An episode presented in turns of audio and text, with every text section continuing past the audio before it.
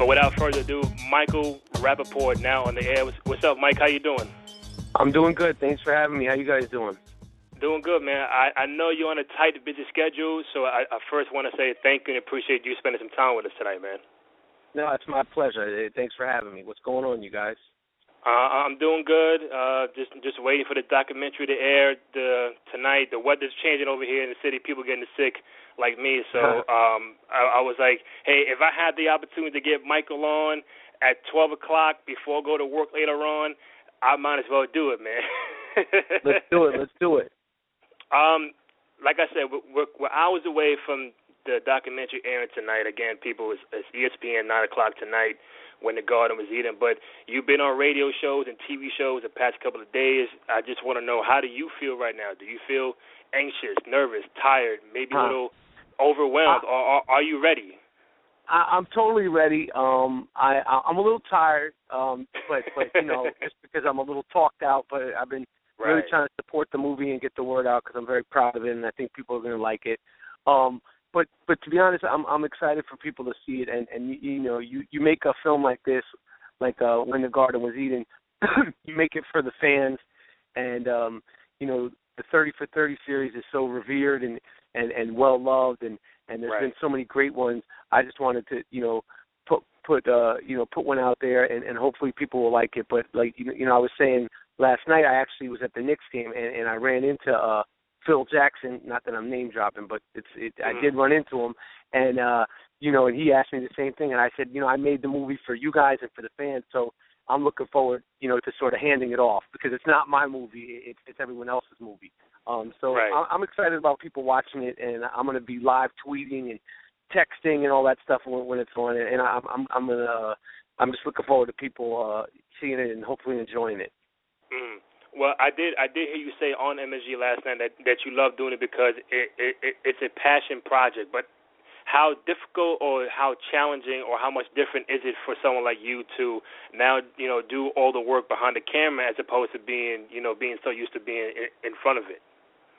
Well, when you're when you're acting, it's it's a lot of responsibility, but it's not the sole.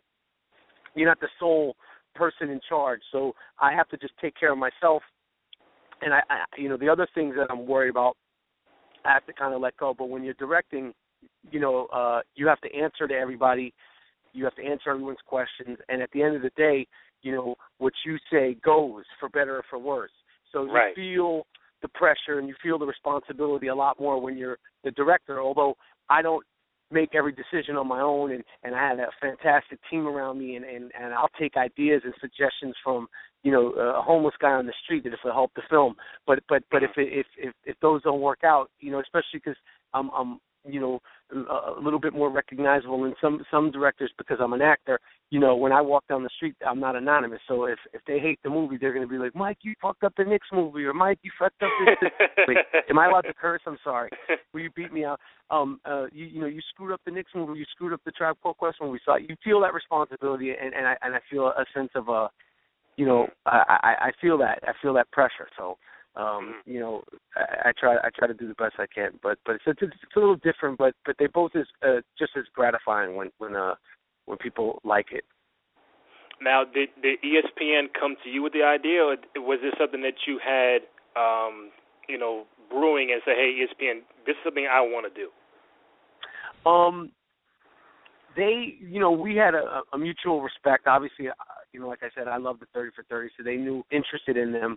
Um, and then they said, you know, we'd love to find something. And, um, uh, you know, I, uh, we, we, we, we, we suggested, you know, that when the garden was Eden, which was already a book that was written. Right. And they were like, "Cool, we we would love it." Like they knew the story. It's not like you know the story has has been told before. It's it's an iconic story. It's it's a you know, it, it, it's it's spanned the test of time, so people are still interested in it. But they said if you could get the guys, if you could get Willis, if you could get Bradley to sign on, if you could get Marv Albert to sign on, we're down. And and and, and we were able to contact them, and they were all just like, "Yep, we'll do it." Phil Jackson was like, "Yep, we'll do it," and then we just started doing it. It was kind of uneventful the way it got started, uh, but that was the easy part. Then you then you have to you know produce produce it and, and, and try to make something good. Um, so um, you know, working with ESPN was, was a real breeze because it's it's although they produce these films, they're not a, a you know a movie studio, so they're really uh you know they're really supportive of the filmmakers, and I think that's why right. they get such good work because they really empower the filmmakers. So it, it was it was a real pleasure. Mm-hmm. Now I'm pretty sure there was a lot of people you wanted to have a sit down interview with uh, f- for the project. But did you get a chance to sit down with everyone, whether a Knick player or not, who you really wanted to interview for the film? That's a good question. Um, the no, you know, we didn't. We got almost everybody, but a couple of people that I wanted, I couldn't get. Like I wanted Julius Erving, I wanted Dr. J because I wanted to talk to him about, um, you know, what it was like playing in in, in the old Madison Square Garden and the climate of of, of, of New York Knicks basketball before they were successful. Just because he's so iconic and he's so important.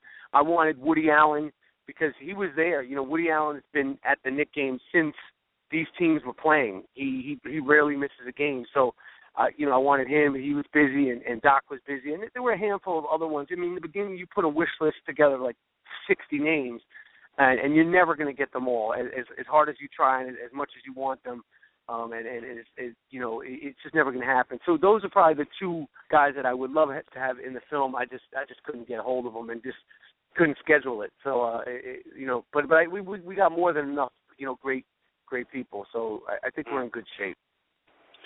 And, and anybody who knows you, they should know you're a diehard Knicks fan. So obviously, this is a, a, a big time project for you. Um, how, how long did you work on the project? Uh, it took about 13, 14 months to, to finish it.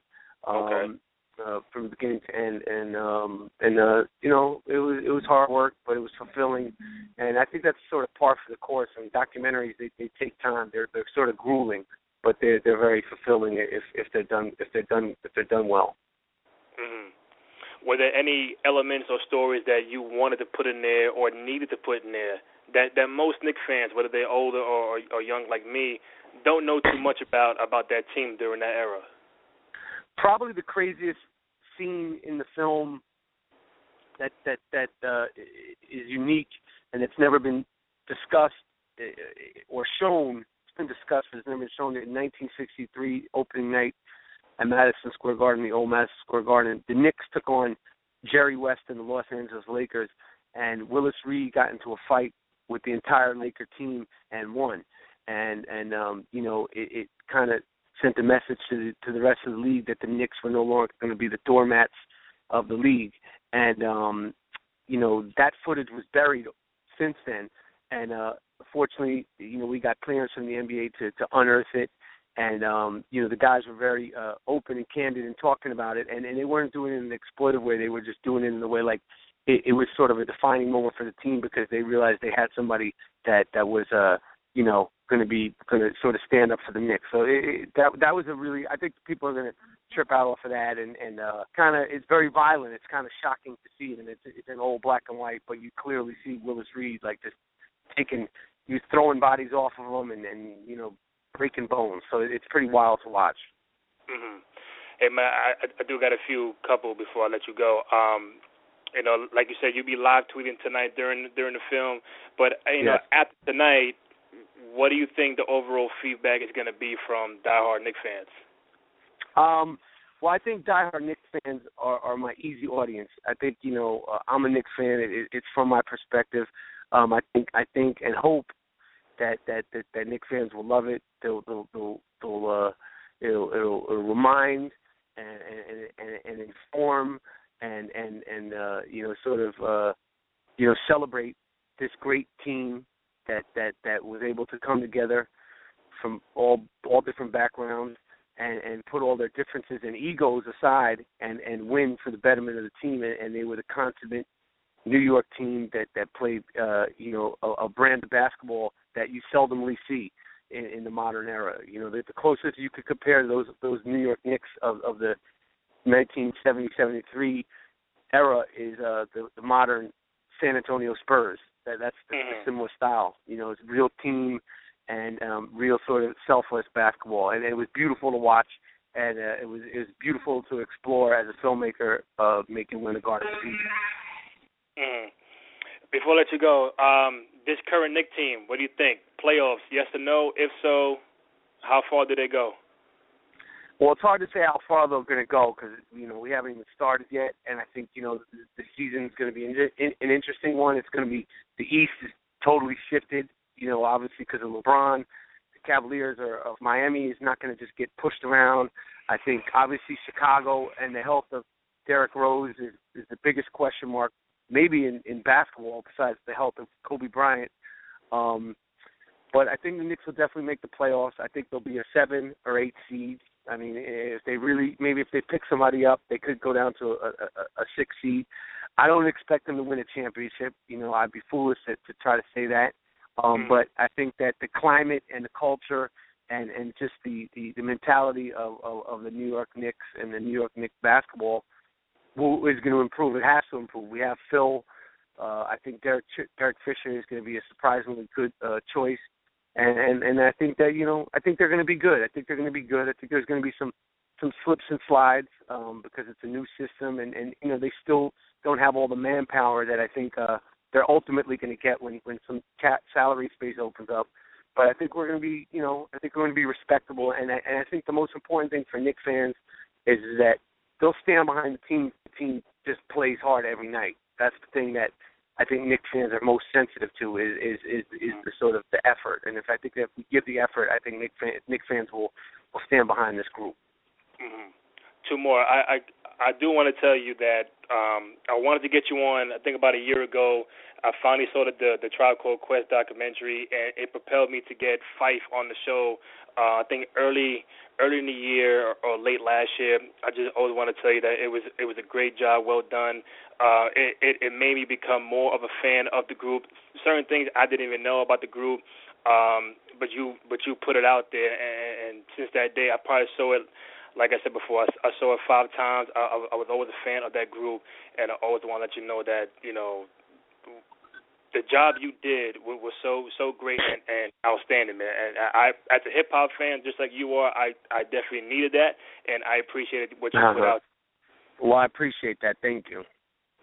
Um, real quick, w- one more. I, I know you have this thing called the I Am Rapaport podcast. I, I, I want to give you the platform to talk a little bit about it, how people can listen to it, because as your words, it's a worldwide fucking phenomenon. So that's funny. I love that. Yeah, I started a podcast about a month ago. It's the I Am Rapaport podcast. It is a worldwide fucking phenomenon. Everybody knows about it. They're talking about it in Korea, North Korea, South Korea, Southeastern Korea and you could find it uh, where where you could find other podcasts on on i or at iamrapaport.com. It's a lot of fun. I talk about everything. I talk about social stuff. Um, I talk about current events. I obviously I talk about sport and film, which are probably the two things I'm most passionate about. I talk about I talk about my kids. I talk about my ex-wife. I talk about my ex-wife's dog. You know, it, it's just fun. It's tongue, tongue in cheek. I don't take uh, it too serious. I have some good guests coming up. Um, uh, you know, I've interviewed some fun people, and I, and I and I love doing that. I love you know talking uh talking shit and and and hopefully talking smart. And um and I really do love interviewing people. Uh, and and, and uh, so I think uh, I think people get a kick out of it. It's I am Rapaport, and it's the I am Rapaport stereo podcast. Find it on iTunes. It's easy to find. And um, thanks for uh, you know bringing that up. But yeah, as you know, as everybody knows, it is a worldwide fucking worldwide phenomenon. Fucking phenomenon. And, and, I mean, everybody's talking about it, right? yeah, exactly. Uh, I, I saw somebody tweet it out to say, "Hey, you know, Michael went went ham on, on describing the, his favorite Nas verse," and then I then I clicked on it, and you went like like a half hour long on just the Nas halftime rhyme, and I was like, "Wow!" When you really break it down and, and hear it, it's like you know, it's really some powerful shit that you just don't really don't know until you really break it down and, and the wordplay. But someone like you, I mean, who's a big Nas fan, would would know that. Yeah, I mean, geez, and when you're reading it, I was reading it because you know I'm not one of these people that remembers lyrics. Right. So when you're reading it, like I could kind of be like, oh, he said this and this line, and then you kind of la la la la, you know, Nike, you know, Nike fiend, uh, Nike head, you know, like I don't know all the words, but I, you know, you know the song. But when you, I was reading it, I was like, Jesus, you know, like this, he wrote it, and he probably wrote that rhyme probably when he was 17, 18. I think mm-hmm. that that that album came out when he was 19. You're like this, you know, automatically but not even four, just four lines into it, we're talking about the song halftime. You were just like, this guy's.